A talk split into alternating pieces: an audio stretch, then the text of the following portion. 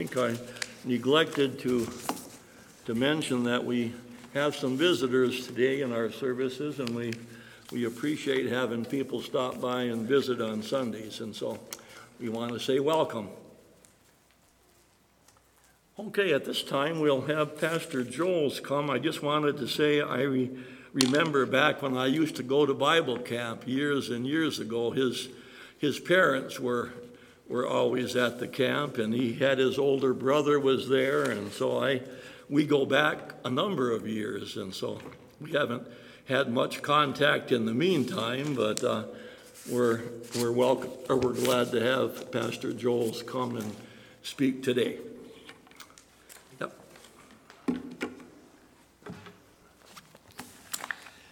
Thank you so much. It is a real privilege to be here. Can you hear me okay with this? If you pull it up. Pull it up. Is that better? Okay. Um, thanks for praying for me today. I bet you were praying. I'm featured with Continental Baptist Missions as a missionary to pray for today, and I'm really grateful for that. I wasn't sure I was going to make it, and I have a Ford Exploder, I think they call it. And this is the second time when I've been making a trip where it's given me a bunch of grief. Leaping like a frog. Last time it was um, wires were burning off on the manifold. Uh, it's just a strange truck. Um, but it, it helps develop my prayer life. So it's a good thing. Um, I have uh, handouts. I made 80 of them. I don't think that's enough. And you're welcome to them if you wish. I just would ask you not to read ahead. Um, if you do that, it'll help you to be able to um, follow. And this is really personal to me. Um, I had the privilege of going through a number of challenges in my life, and all of us will at some point. And um, if you live long enough, by the time you get white in your beard, you'll have some challenges.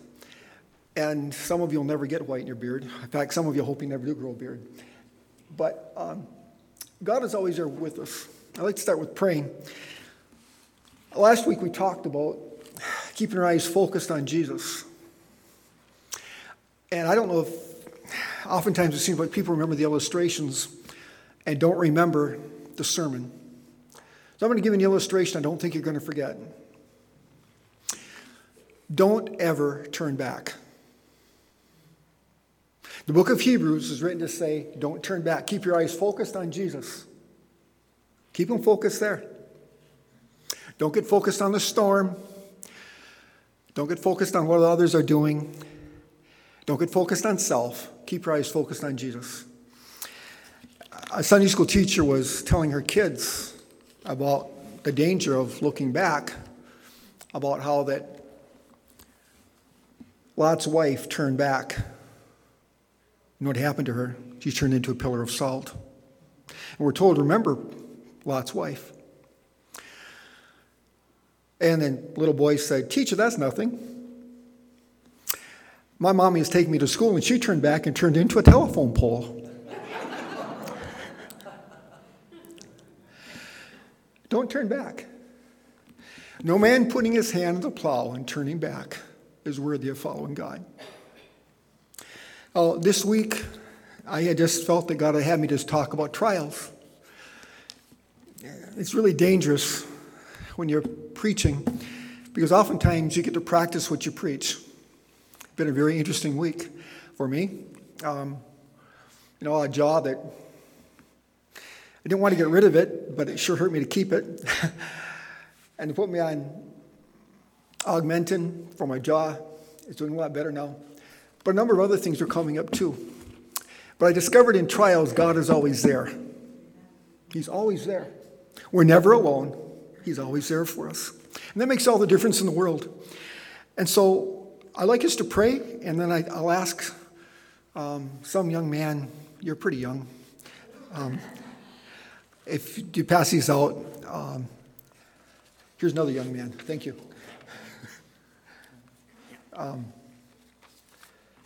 Thanks. I've got another pile here. Okay. so, um, being by yourself is scary sometimes. Um, feeling like you're all alone. Any of you guys ever go caving?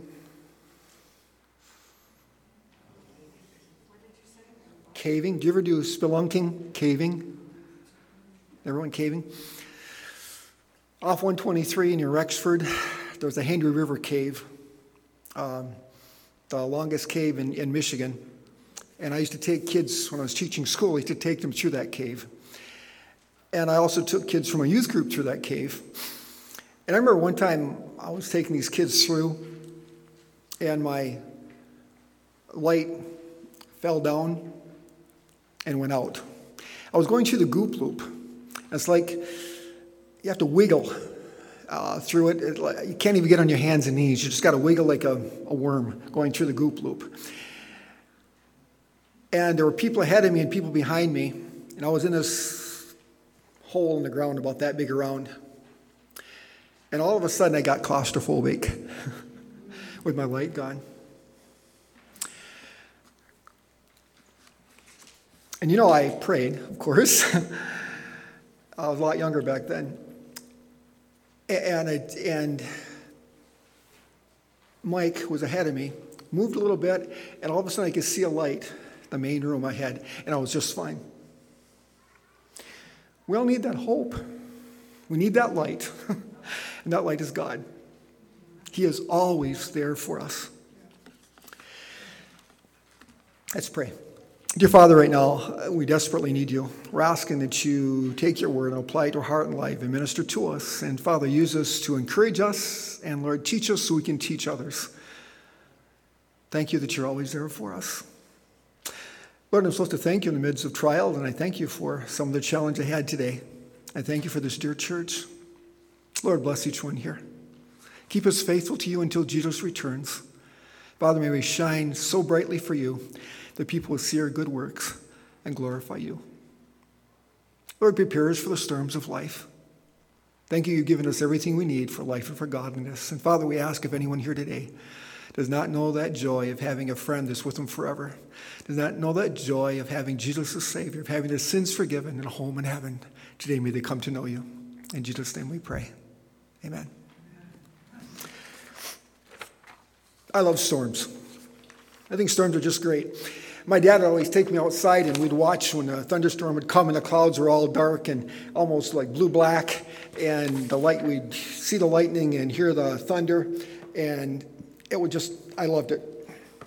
And I was safe with my dad. He was five foot seven inches tall. I knew nothing could hurt him. He could protect me from bears or anything else. And I always enjoyed the storm. But I enjoyed the storm because I felt safe.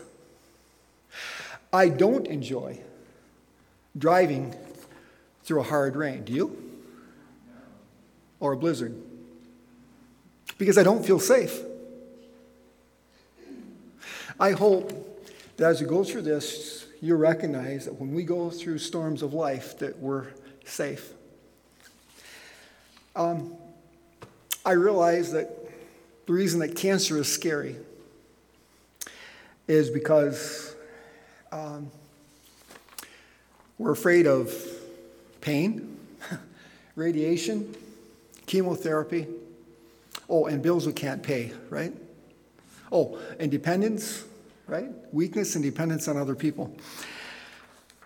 I just got my bill.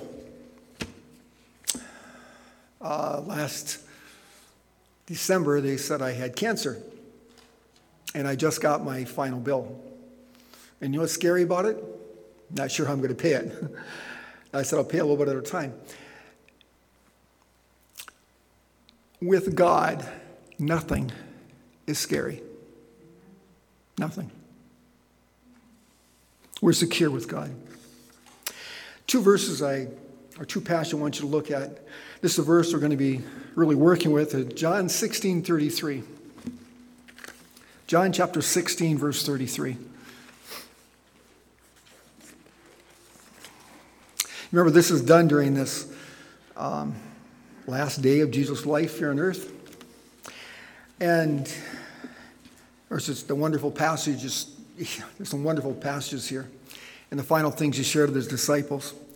But in John 16, he makes a promise that I wish he hadn't made. He says this These things have I spoken unto you, that in me you might have peace. I like that. In the world you shall have tribulation, but be of good cheer. I have overcome the world. I wish I hadn't said, in this world you have tribulation, hey? We can have peace in Christ. And I hope as you look at this, you can see how. I discovered when I lost my wife suddenly of a massive heart attack that despite having done 100 funerals or so myself, and despite being friends with, um, literally, friends with funeral directors, it was different when it happened to my own wife. And all of a sudden, I didn't think quite as clearly as I normally would have. And I'm so grateful that I already had all these verses to help me and to comfort me. And the first verse that God gave me that I hung on to like a life preserver was Psalm 147, verse 3, which says, He healeth the broken in heart and binds up their wounds. And boy, I sure was wounded. and I can say God does heal. That's not on your sheet, that's free. Jesus said, In the world you will have tribulation, but be of good cheer, I've overcome the world. But in me you'll have what? Peace. Peace. He said, This verse comforted me when I lost my best friend in high school. John 14, 27. Peace I leave with you, my peace I give unto you. Let not your heart be troubled, neither let it be afraid. Yeah. God's peace isn't dependent upon circumstances. God's peace is an all encompassing peace. He gives us a formula for his peace. Any of you guys here, can you quote to me Philippians 4 4 through 7? You probably weren't as bad a worry ward as I was. I had thought that worrying was probably a good thing because someone told me that 90% of what you worry about never happens. So it must do some good, right? Doesn't work that way. Philippians 4 4 says, Rejoice in the Lord. And again, I say rejoice. It's repeated. We rejoice in the Lord, no matter what our circumstances are. Verse 5 says, Let your moderation be known to all men. The Lord is at hand. God is right there. So don't worry about it. Don't lose your cool. God is right there with you. Verse 6 says, be careful for nothing or worried about nothing, but in everything by prayer and supplication with thanksgiving let your request be known unto God. And the peace of God that passes all understanding will keep your heart and mind in Christ Jesus. Let the peace of God keep your heart and mind in Christ Jesus. What do you do? Rejoice in God, not your circumstance. Keep focused on God. Two, remember He's right at hand. Don't lose your cool. Three, Give your request to God with thanksgiving. And then the peace of God will keep your heart and mind in Christ Jesus. God's formula for peace. I can only thank God when I give him my request if I believe he's going to work things out for my good and for his glory. God promised us his peace. He will never leave us nor forsake us, Hebrews 13 5. Oh, and he can supply all our need. If you ever get really worried sometime, read Matthew 6. Remember when Jesus was talking to his disciples, he said, uh, You know, consider the lilies of the field, how they grow. Uh, they don't toil or spin. And yet, even Solomon, with all the wonderful robes he had on, uh, in all of his glory, he wasn't arrayed like one of these flowers. I didn't used to like flowers until I met Linda. I thought flowers didn't last very long and they're pretty worthless. They were pretty, but they didn't last very long. And some of them even stunk. Do you ever smell a do you ever smell an orchid? Don't. It's a saprophyte. It's like it's like a mushroom. Okay, it doesn't smell so great. It looks pretty, but they are. no matter how beautifully we dress, we won't be as pretty as a flower. He said, Look at the birds. I take care of the birds. You're more valuable than they are. And then he said, in, So seek ye first the kingdom of God and his righteousness, and all these things will be added unto you. And don't worry about tomorrow. Take no thought for tomorrow, for tomorrow will take thought for things of itself. Sufficient to the day is evil thereof. What I wrote down here is God not only will never leave us nor forsake us, he'll supply all of our need. But, this is what I should have added God will give you grace to go through what you will go through, not what you imagine you'll go through. Do you ever imagine something awful is going to happen? Do you ever worry? I have. I've been learning to not do that. What do you think I worry about the most right now? Kids. Do you worry about your kids at all?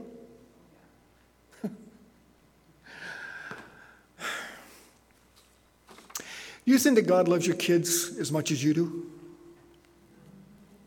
Think He loves them more than you do? How about your grandkids? Do you think He can take care of them? He can. He can take care of your kids better than I can. Wow. So don't worry.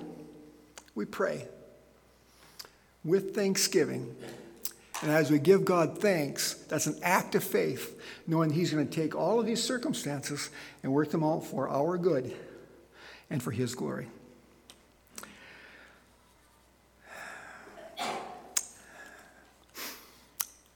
I can do all things through Christ who strengthens me, Philippians 4:13. Anybody here quote verse 12? I saw a hand go up, I think, back there. No? Paul said, I've learned whatever state I'm in, therewith to be content. I can do all things through Christ that strengthens me. That's talking primarily about a peace of, of mind and heart, right? Yeah. I have learned to be content. First Timothy says, Godliness with contentment is great gain. God can give us grace. When the Apostle Paul had a challenge in life, and the older you get, the more challenges you have. Look at my hands, they've been smashed. um, I don't walk as fast as I did. My hair hair's turned white. I've got lines in my face. Uh, my joints go in the morning when I get up. Instead of my cereal going snap, crackle, pop, my joints do.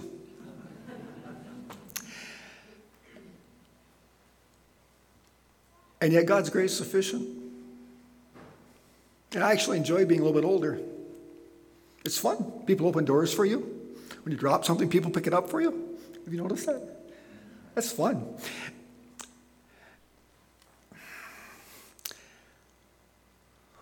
David said, Lord, when I'm old and gray headed, forsake me not. If you're not there already, you're going to get there someday. God won't forsake you. With God, Lord Jesus Christ, we're safe.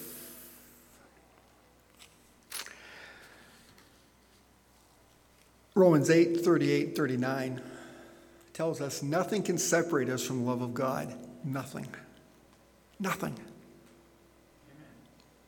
Romans 8 starts out with saying there's no condemnation. It ends with saying there's no separation. No condemnation them who are in Christ Jesus. No separation from the love of God. Praise God for that. In the middle, it says, He that spared not his son, but delivered him up for us all, shall not with us with him also freely give us all things? Romans 8 32. God answers prayer, hey? In Romans 8 28, most of you can quote that, right? Quote it together.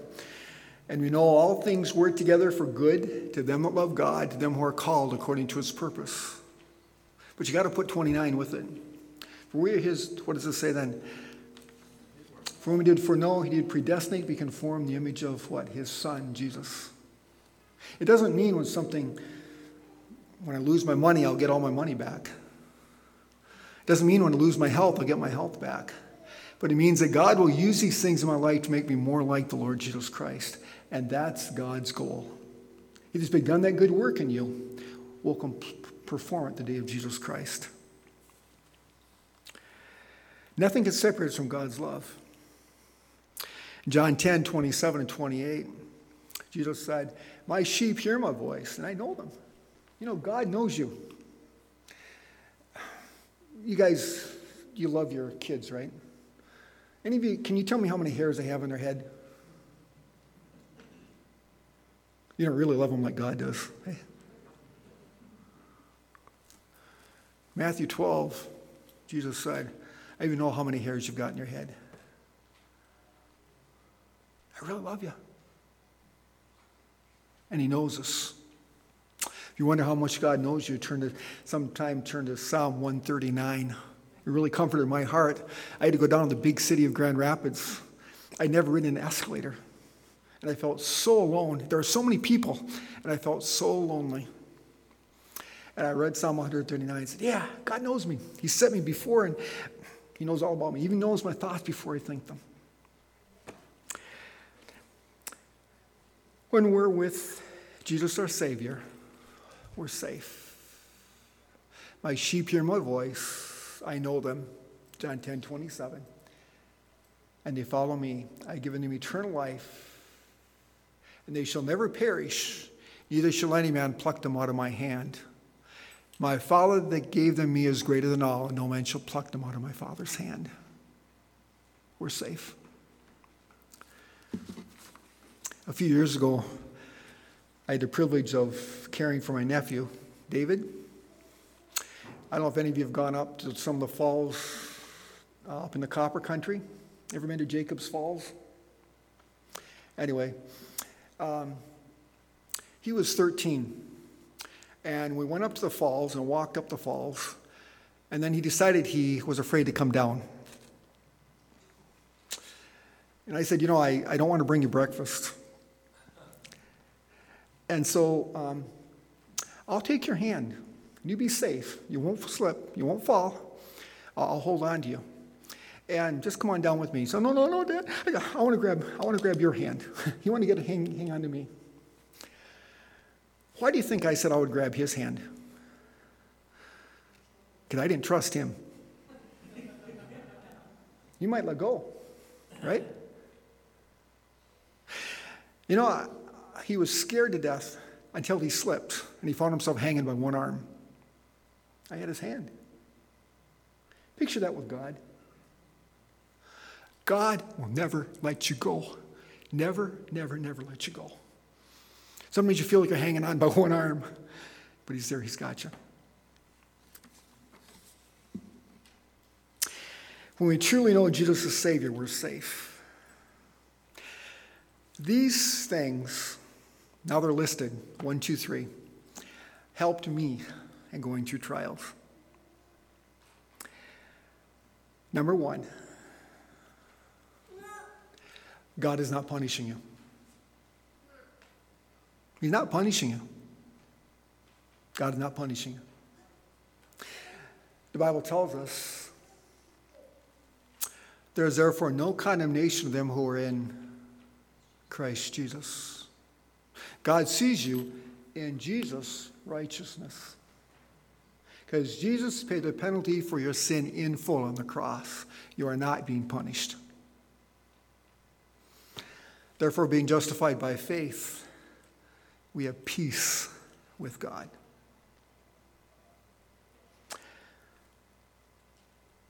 As Romans 5 1, Romans 8 1, 2 Corinthians 5 21, he became sin for us who knew no sin, that we would be made the righteousness of God in him. Number two, God might chasten you. What's the difference? When your dad, did your dad ever spank you? Don't raise your hand. When he spanked did he ever say, This hurts me more than it hurts you? And I said, Why am I crying? Hey? He really was doing it for my own good. Whenever God gives us a paddling, it's for our own good. Turn, please, to Hebrews. Um, chapter 12, verse 5 to 11. I really want you to get a hold of this.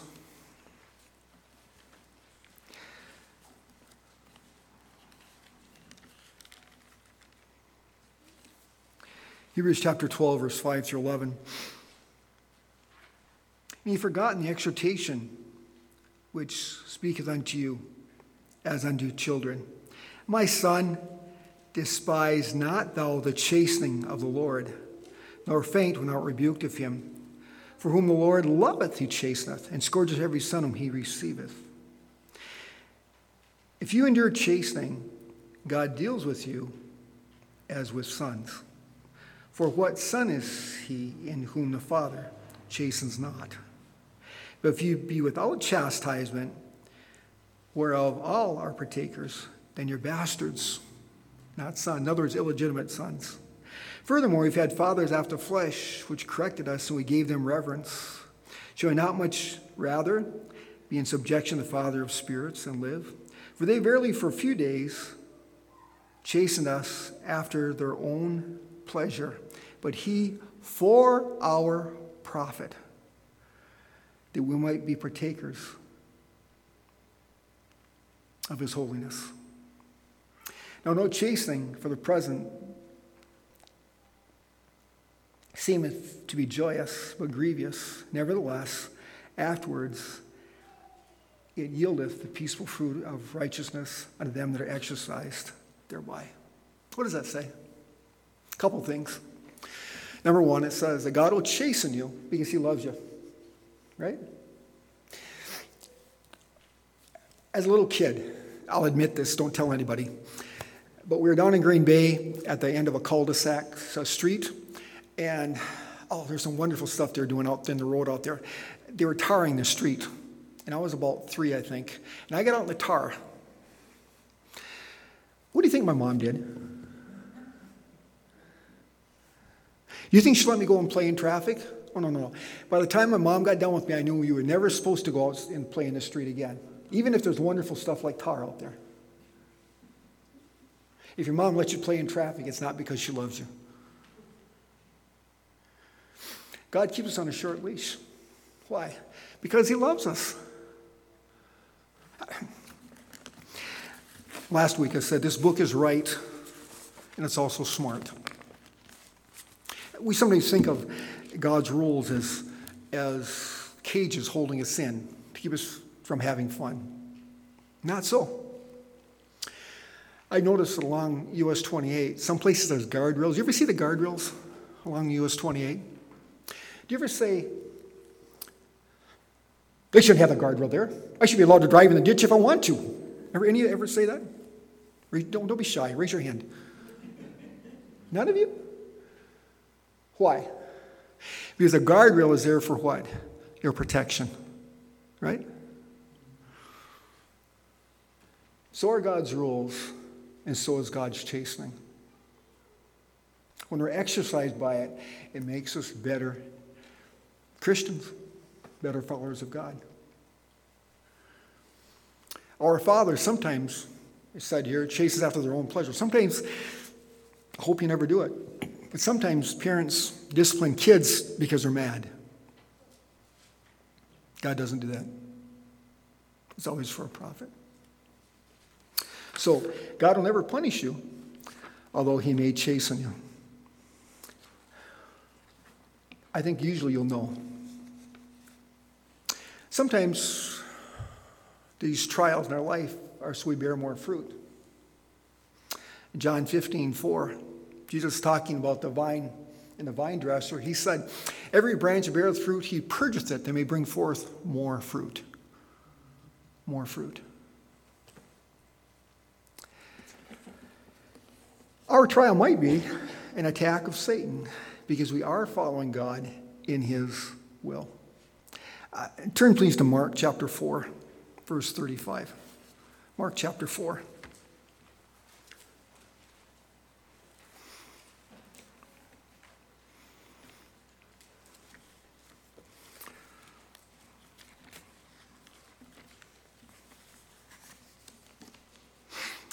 Mark chapter 4, we'll read this 35 through 41. And the same day, when evening was come, he saith unto them, Let us pass over to the other side. And when they had sent away the multitude, they took him, even as he went in the ship. And they were also with him other little ships. And there rose a great storm of wind, and the waves beat on the ship, so that it was now full. And he was in the hinder part of the ship, asleep on a pillow. And they awake him, and said unto him, Master, carest thou not that we perish? And he arose and rebuked the wind, and said to the sea, Peace be still. And the wind ceased, and there was a great calm. And he said unto them, Why are you so fearful? How is it that you have no faith? And they feared exceedingly, saying one to another, What manner of man is this, that even the wind and the sea obey him? Think about that for a moment. To me, you know what the saddest part of that story is? The disciples who'd been with Jesus for some time said unto him, What? Don't you care that we perish? Don't you care that we perish?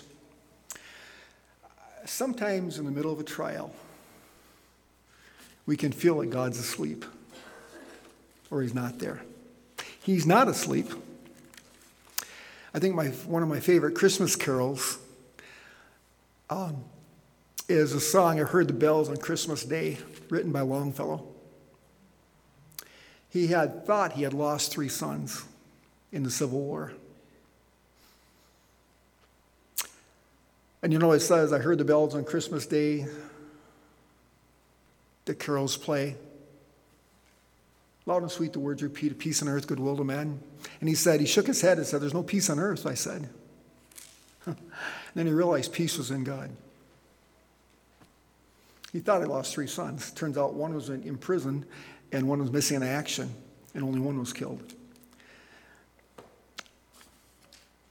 We can think sometimes God's not there. We can think sometimes God doesn't care for us. If God cared for us, why do you allow this to happen?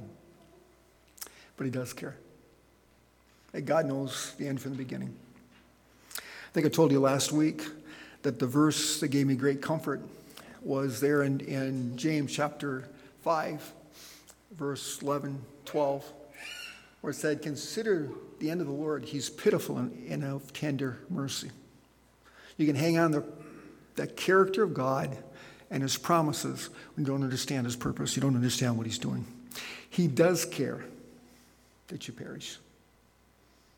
And he is not only the sovereign God who can rebuke the wind and the waves, but he's also loving God. He really loves you.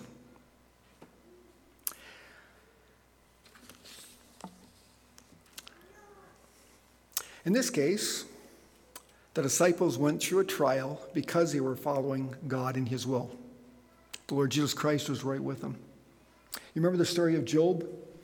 Job chapter 1, verse 8 through 12, and 2, 3 through 8.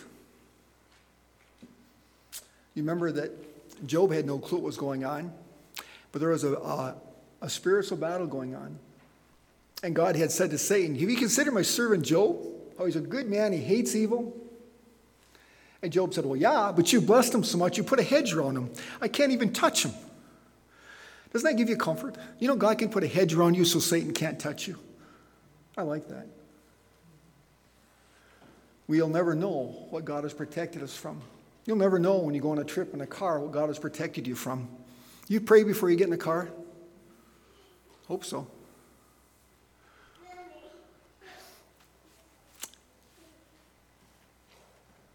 Job lost everything he had.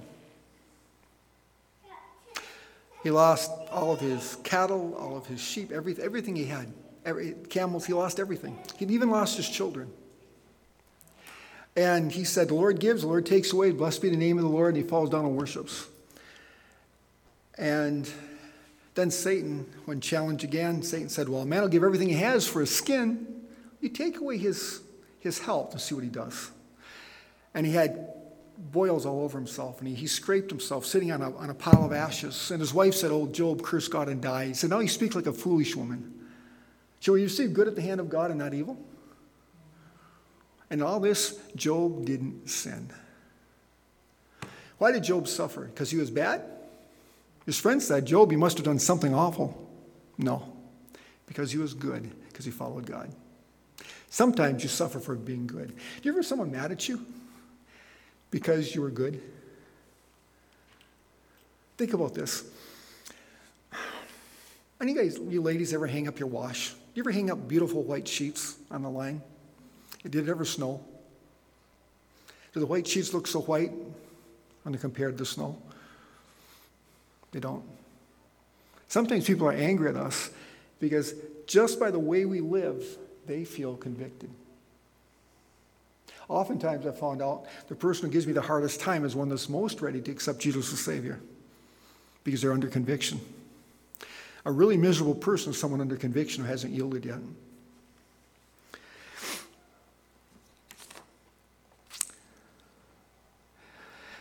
God gave us everything we need to stand against Satan. I'm sure you can probably quote Ephesians 6 10 through, through 17. I'd like you to remember this part. It says, Be strong in the Lord, the power of his might. Why? Because we wrestle not against flesh and blood, but against principalities and powers, against what? Spiritual weakness in high places. Does someone here t- trust me? Brother, do you trust me? You trust me, right? Pardon me? Yeah, go ahead.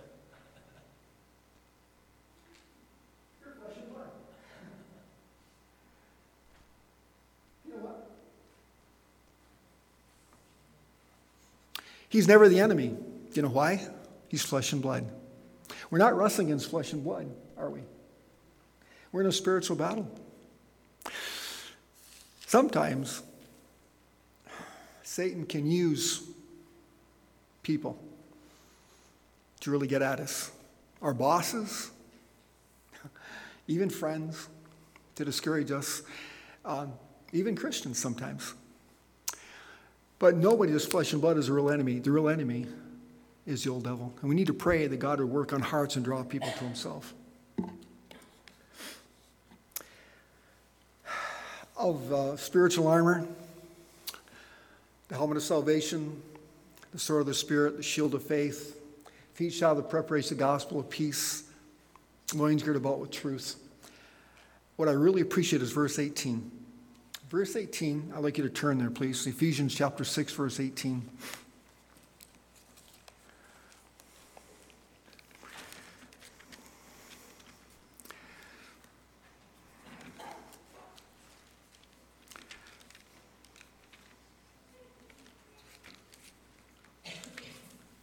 Ephesians chapter 6, verse 18. Praying always with all prayer and supplication in the Spirit, and watching thereunto with all perseverance and supplication for all saints. Praying and watching in the Spirit for all saints. Why is that in the same passage that talks about our spiritual armor?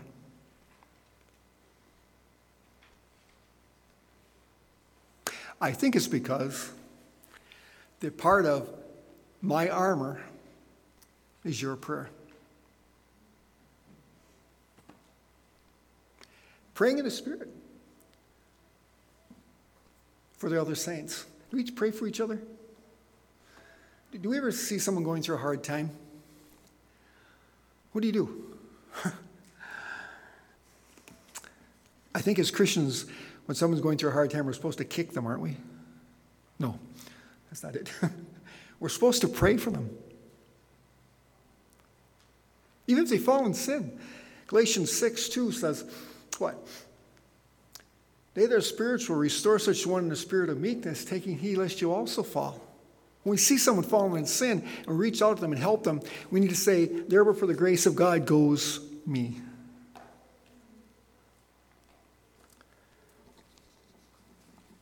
Part of my armor is your prayer. God's given us the armor to stand against the old devil. Huge part of it. It's a shield of faith. Trusting God instead of trusting Satan. Satan will try to get you to believe all sorts of lies. He'll try to make you think that God doesn't love you or you're not forgiven or that you're not worth anything. Don't believe that. God doesn't make junk, but even more importantly, you're valuable because of what God paid for you. Any of you, any of you see some of this horrible Picasso art? Any of you see Picasso art? I hate to call it art. It looks terrible. I drew better than that in kindergarten, but they wouldn't pay me anything for my, my artwork. How valuable is it? To me, it's worthless. But it's very valuable because someone is willing to pay millions of dollars for it. Hey? What was someone willing to pay for you? His life. You're valuable. Don't let Satan make you think that you're not. Satan wants to intimidate us. We can stand against him because we can stand in authority. 1 Peter 5 8 says, Be sober, be vigilant, for your adversary, the devil, is a roaring lion, walketh about seeking whom he may devour, whom resist steadfast in the faith. And James 4 7 says, Submit yourselves therefore to God, resist the devil, and he will flee from you.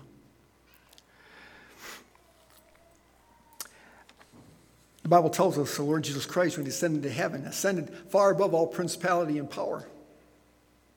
The Bible tells us that he made a show of them openly when he defeated them, when he died and rose from the dead.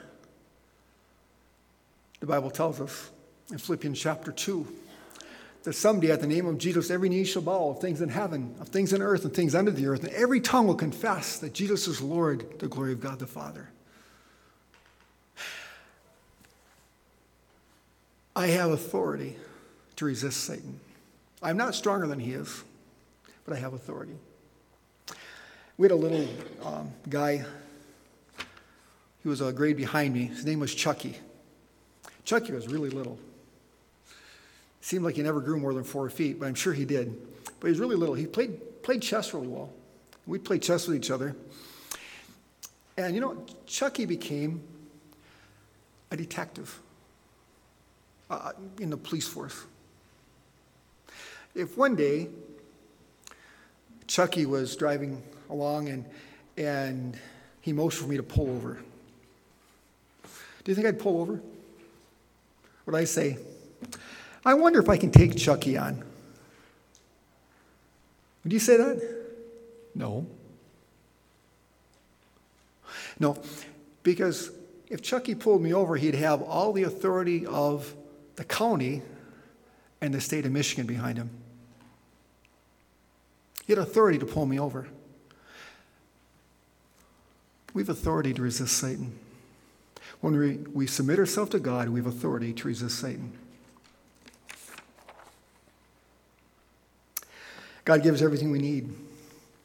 We don't have to fear anything in life or in death because nothing can separate us. Number five. Number six, Jesus, our, per, our perfect example, used the word of God to resist Satan. In Matthew 4, you remember he said, Man shall not live by bread, bread alone, but by every word that proceeds from the mouth of God. He said, Thou shalt not tempt the Lord your God. And, he also, and then he said, uh, You bow down only to God, him only shalt thou, thou serve. If you have a struggle in your life with some area, it's good to memorize scripture. And when you feel tempted, quote that to yourself. Number seven, he said, Remember who God is. He's pitiful, tender mercy. That should be verse 11, not 10. James 5 11. And with God, nothing's impossible. You remember when Mary said, Lord, how can these things be since I know not any man? And what did the angel say? With God, nothing's impossible. We can do all things through Christ who strengthens us. Um, verse number eight we go to God with prayer, He understands our weakness. I love Psalm 103, especially the part it says, Our sins are separated from us as far as east is from the west, which is infinite. There's a, about 12,000 miles between the North and South Pole. There's no East and West Pole. You can go forever east or go forever west. Our sins are infinitely separated from us and totally inaccessible as far as if, as if they were in the deepest sea. But also, Psalm 103, verse 14 says, Like as a father pitieth his children, so the Lord pitieth them that fear him, for he knows their frame, he remembers that we're dust. I had the privilege of teaching my son to walk. I was so proud of him. He'd take those first stumbling steps and kind of, you ever watch your kids? Kind of like this, hang on to something. And I bragged on him.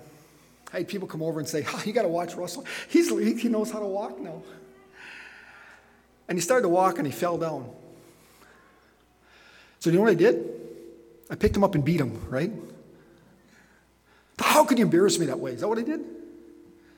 No. I didn't beat him.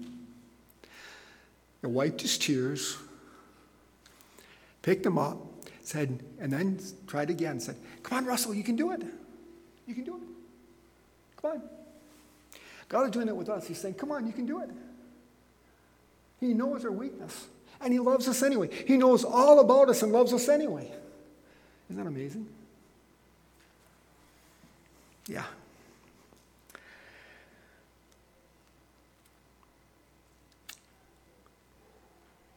When we go to prayer to Him in prayer, He knows our weakness. We go boldly to the throne of grace, Hebrews 4 15 and 16.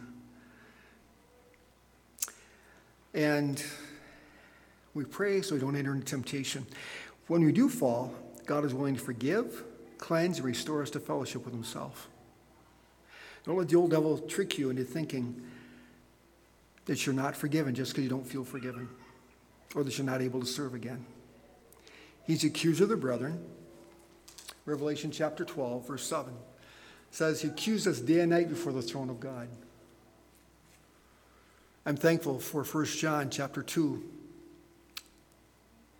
verse 1 and 2 and 3. My little children, these things I write to you that you sin not.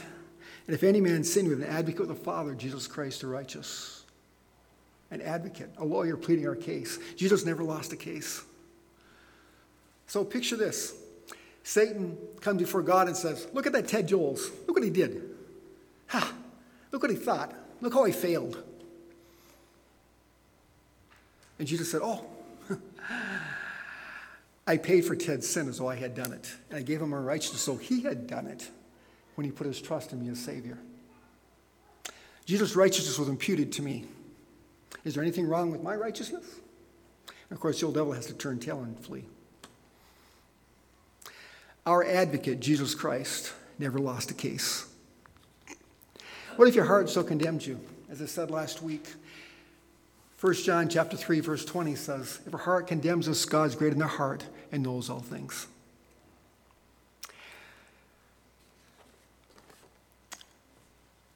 I am not going to go through every verse on here. I hope that you take this home and you go through the rest of them. There's a couple things I'd like to share. I think it's terribly important. Number 10, God Himself indwells us. 1 Corinthians 6, 19 and 20 says, What knowing not your body is a temple of the Holy Spirit. Romans 1 4 says that the Holy Spirit enables us to live the Christian life. Um, Galatians 5 16 says, Walk in the Spirit, shall not fulfill the lust of the flesh. Uh, i encourage you, if you struggle with this, read Romans 6, chapter 6, and Romans chapter 8. Then look at chapter 7. That's what living in your own strength is like. Um, the second thing I want you to look at, number, number 11, God places limits on our trials. Satan could only touch Job as far as God allowed him to. God never allows more than we can bear. Can you quote 1 Corinthians 10, 13? How about 10, 12? Let him that standeth take heed lest he fall. 1 Corinthians 10, 13. There's no temptation taken you, but such as is common to man.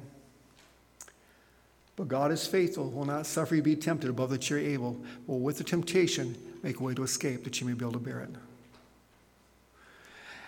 I remember when I was taking care of my mom and my dad. My dad had heart issues. My mom had a brain tumor, actually, several brain tumors. And one day I said, God, I can't take it anymore. I just can't stand anymore. I can't do this anymore. You know what happened? That night, my dad died.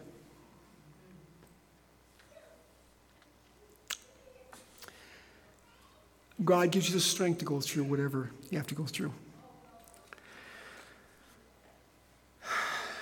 Number 12, keep focused on heaven and pleasing God. And in the end, it'll be worth it all. Last week, we looked at Hebrews 12, 1 and 2. We're told, Wherefore, seeing we're encompassed about with such a great a cloud of witnesses, let us lay aside every weight and sin that easily besets us and run with patience the race before us, looking to Jesus, the author and finisher of our faith, who for the joy set before him endured the cross, despising the shame, and sat down on the right hand of the throne of God. Um, trials are tough, but they're worth it.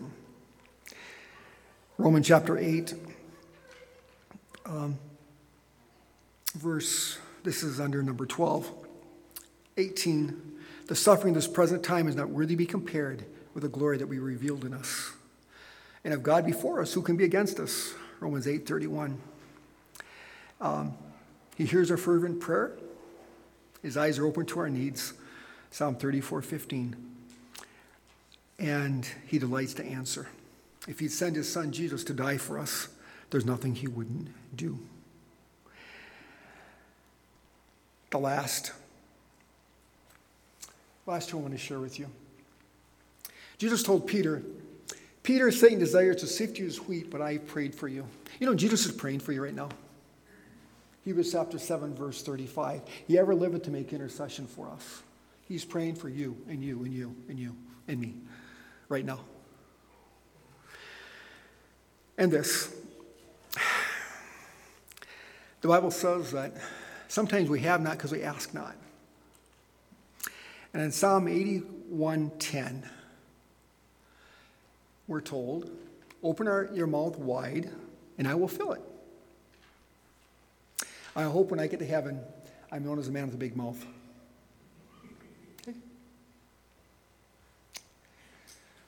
I don't know what you're going through. I'm pretty sure some of you are going through trials, or maybe all of you are going through trials. What I do know because God's word is true. And God will take you through this and bring you out the other side.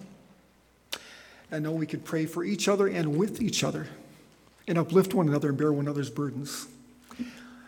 And I do know this also. Your faith is authenticated through the trials. The world is watching you. When they, anybody can be cheerful and do well when things are going well for them when you're going through a trial and you're still cheerful and still trusting God, that says something. I used to burn coal. And we get this nasty soot in a pipe. You ever clean out a, a pipe with soot in it? I taught chemistry and earth science and a few other science classes for about 10 years. And I discovered the difference between that black soot and a diamond was simply heat and pressure. May, may God make diamonds out of all of us. Let's pray. Father, I don't know where our hearts are today. And Father, some of us may really be hurting really badly. Father, I thank you, heal the broken in heart, you bind up their wounds. I thank you that your grace sufficient for us. Lord, I thank you that we can trust your promises. Lord, that you're not a man you should lie. Do we hang on to your promises when we don't understand your purpose, what you're doing? Dear Father, I pray as we go through these trials, we may, we may shine brighter for you. Dear Father, use us to your glory. Give us grace. Give us a great sense of your presence. We know you're with us. Father, give us a great sense of your love and of your presence. Demonstrate your love and your power in each of our lives. Especially comfort the hearts here that are hurting. And Father, there be anybody here not saved today, may they come to know you. In Jesus' name we pray. Every head bow and eye closed. May